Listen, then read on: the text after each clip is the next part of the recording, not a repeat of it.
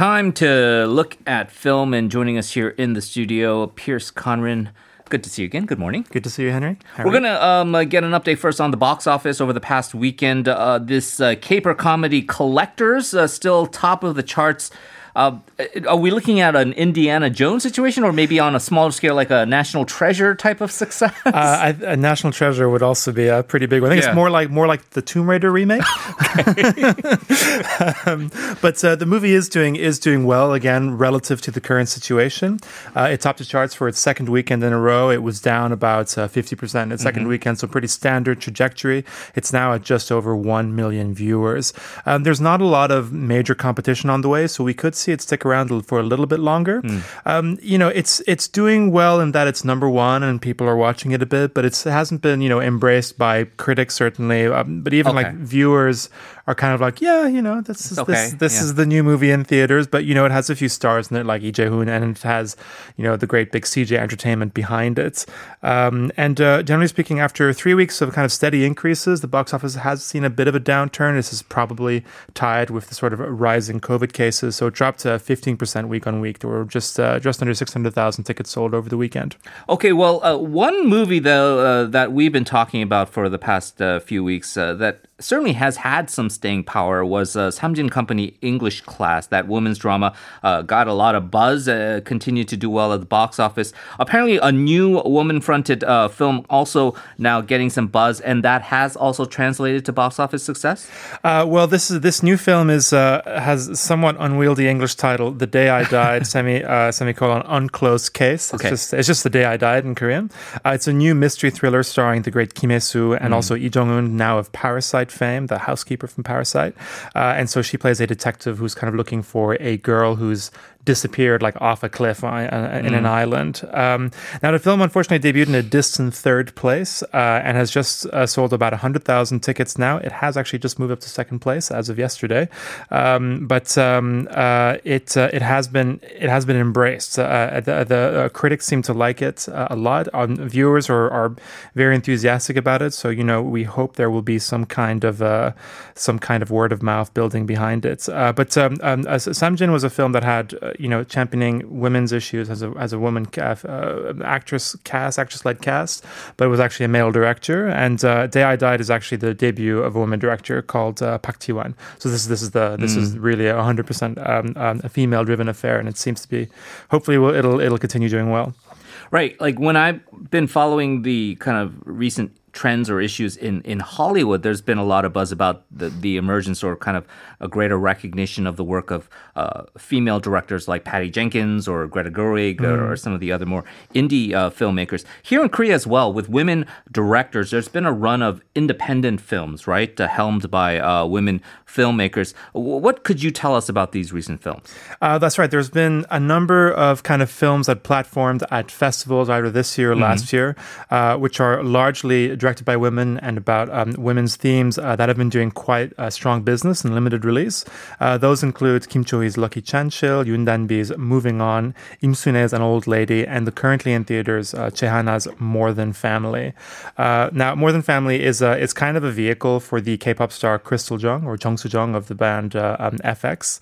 Uh, uh, I, I wouldn't say I was I was wild about that one. That's kind of more of a like a, a teenage pregnancy thing. It's it's it's a little bit kind of cloying, Kind of like a. YA drama type of thing? A little bit. Yeah, little yeah. bit. Well, it's, it's very it's very like family driven. It's Okay. kind of you know it's like you know what you're getting in for. Okay. Uh, but the rest of them are, are really quite strong films. Those those three actually all debuted at the Busan Film Festival last year. Uh, Family actually debuted there this year, uh, and particularly moving on, just this um, wonderful um, story about children dealing with the divorce of their parents, and they move with their now single father into their grandfather's old house. Really terrific film that has been g- gaining, that's been loved by pretty much any- anyone that's watched it. So when some in the media uh, terming this the the golden age of women directors, assuming that I mean there have been really no previous ages, so called, right, in, in Korean film with uh, with uh, prominent uh, women directors, would you agree with the assessment that it is indeed sort of a, a peak period? And and why do you think those particular films, whether it's gender based or not, uh, seem to be uh, getting a lot of praise or attention? It's certainly um, uh, a, a great to be seeing all this recognition for women directors now. Uh, you know, people have been saying the golden age. If that is indeed the case, we're probably like year four or five by now. This isn't completely a new phenomenon. We've uh, you know had some very successful films like House of Hummingbird by Kim Bora or Gaon's The World of Us, which have uh, um, you know drawn a lot of attention over the last few years. But uh, it's great to see people recognizing what has been you know a growing steady trend, and I think audiences are kind of responding um, to seeing kind of new perspectives on screen. Uh, these are uh, you know new voices. These are the kind of themes and stories that we've perhaps seen before, but from a new angle. Um, speaking personally, I kind of remember you know I was someone who just watched a lot of Hollywood films growing up, and I just devoured everything I could see. And I kind of slowly got bored, and then I discovered Korean cinema, and that was kind of you know that was for me was kind of just a new perspective. I think people this this is kind of a, a another way of looking at it and looking at it, and um, I think also the one of the motivating factors is that uh, the main audience for indie cinema these days, for art house cinema, tends to be tends to be women. So they're kind of really driving driving this uh, this kind of swell of success. So, as a fan of Korean indie cinema, indie uh, cinema, you would be somewhat in the minority then, if if you're kind of in a theater and, and you're watching some of these films. That you're saying the the majority of these uh, fans tend to be women or middle aged women. Uh, yeah, I don't know to what to you know what percentage, but certainly you know compared to like a, a mainstream audience, seems to be a little a little stronger. And I think what we're hopefully seeing, uh, I mean, we just spoke about the day I died, so we're also seeing a move uh, into commercial cinema. This is like the you know in the indie realm, women Yeah. are kind of uh, uh, dominating things, but uh, I think we're slowly starting to see to see better representation in the big budget films as well. Are we past the kind of preconceived notions people might have that if it's a woman, it's going to be some kind of melodrama or kind of kind of like it's not going to be very diverse in terms of genres? Well, this has always been kind of the fear, absolutely. Um, but then we had, I mean, again, The Day I Die is, you know, it is a thriller. We're seeing more stuff like that. Uh, I can uh, uh, uh, selfishly speak of my own wife, who's a filmmaker who makes very genre driven stuff. Um, so, uh, you know, this, uh, I, I certainly have no prejudice, but, um, but, uh, Can't, or you'd be in trouble at I'd home, be in right? big trouble. it's, it's okay. She hasn't woken up yet. But um, uh, yeah, I, I think uh, I, I think that's a slowly ebbing Okay. away.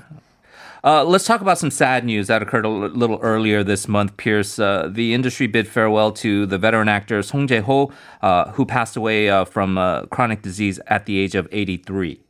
Yes, so uh, this is a wonderful actor. A lot of people were affected um, by his passing. Um, he he's most well known uh, from Memories of Murder. Uh, if you remember the story, you have uh, Song Kang-ho and Kim Sang-kyung playing these detectives looking for the notorious Hwaseong murder, and uh, the person who's kind of above them, who keeps like you know compelling them to stop to stop bickering, is played by Song Jae-ho. Uh, but he has been around the industry for an extremely long time. He started uh, in the in the 50s as a voice actor. He became kind of um, uh, a, a more popular, famous actor in the 70s, particularly through the film Yongja's Heyday, which is a great mid 70s classic. And he's been active ever since, both in film and TV. Um, uh, you, you'll see him in films like uh, Haeundae or May 18. I particularly liked him in the senior romance film Late Blossom from about 10 years ago. So, uh, and he was he'd been active right up until last year. Uh, he had some credits last year as well. So uh, certainly, that was uh, it was uh, it was sad to see him go. Indeed.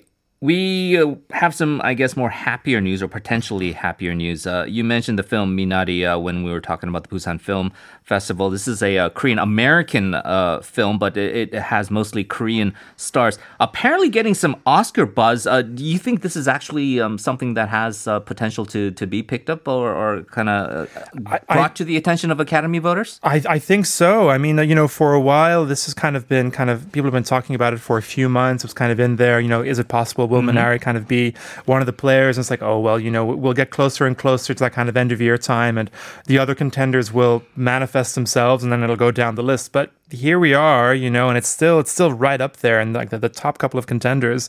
So um, uh, to give some background, this is the uh, uh, I think it's the fourth film by Korean American filmmaker Lee Isaac Chung.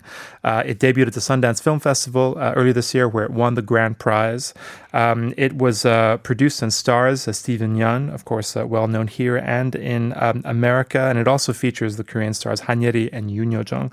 Um, and it's about it's based on the director's own um, upbringing, more or less, uh, when his uh, his Korean immigrant parents went to uh, um, Arkansas and started a a farm for vegetables for the for the Korean immigrant community. And uh, so the film is really kind of is is right up there. They're they're talking about it uh, as uh, one of the best picture contenders. It's right there with uh, Mank, the the film which comes out actually here on on Wednesday, but uh, on Netflix uh, next month is the new David Fincher film, seen as one of the big contenders. And another Netflix film, Trial of the Chicago Seven, the Aaron Sorkin film, and then um, Nomadland, which uh, speaking of representation, a film by Chloe Zhao, an, an, an Asian American, um, and then One Night in Miami, which is the debut of a, a, a debut directorial debut of the actress Regina King. Mm. So it's one of those like five movies, and uh, that's for Best Picture. It's also Lee Isaac Chung is being talked about for Best Director, Steven Yeun for Best Actor, and Yoon Yo Jung is one of the definitely one of the, like the the top contenders for Best Supporting Actress. So it's pretty amazing that wow. something that has like a pretty big kind of Korean bent so soon after Parasite is uh, has some wind in its sails. Right. You know, we'll see. There's still a little while to go, but it's uh, definitely one of the top players right now. I mean, after decades of being shut out, and then all of a sudden maybe back, back it's pretty uh, surreal. It's quite uh, a 180. Final, um, we're kind of getting towards the end of year season. We know business is slow because of COVID. Uh, what do we look forward to? Uh, so there are a few big films coming out next month. There are three main ones. Uh, on December 10th, we have uh, Joje or Josée in English, which is the long-awaited commercial film debut of the indie darling Kim Jong-kwan. It stars Han Ji-min and Nam Joo-hyuk. It is a remake of the of the Japanese uh, uh, kind of modern classic Josée the Tiger and the Fish. Um, uh, it's like a melodrama uh, about about a, a, woman in a wheelchair and the college student that she meets. Then we have the CJ's big winter film is Seobok with Gong Yu and Park Bo, About um, an intelligence agent who chaperones the first human clone. is from the director of Architecture 101. And finally, we have Life is Beautiful, which is a big, big musical with Yeom Jung-ah and Ryu Seung-ryong. Yeom Jung-ah playing a, a, middle-aged woman with a terminal illness who once kind of, you know, goes on like a trip to, to cross off her bucket list. And that is from the director uh, of Default and Split. All right. Well, uh, a lot to look forward to there. Uh, Pierce, as always, thank you very much for joining us. Uh, appreciate it and look forward to talking to you again soon. My pleasure. Well, that's going to do it for us as well. Our producers are Kang Jin-soo and Kim Jae-san. Our writers are An Yu-jung, Sung Eun-ji, and Song Yi-won. Coming up next, we have Life Abroad hosted by Na Seung-yeon. We'll see you again tomorrow at 7 a.m. Until then, enjoy the rest of your day. This has been Henry Shin. Goodbye.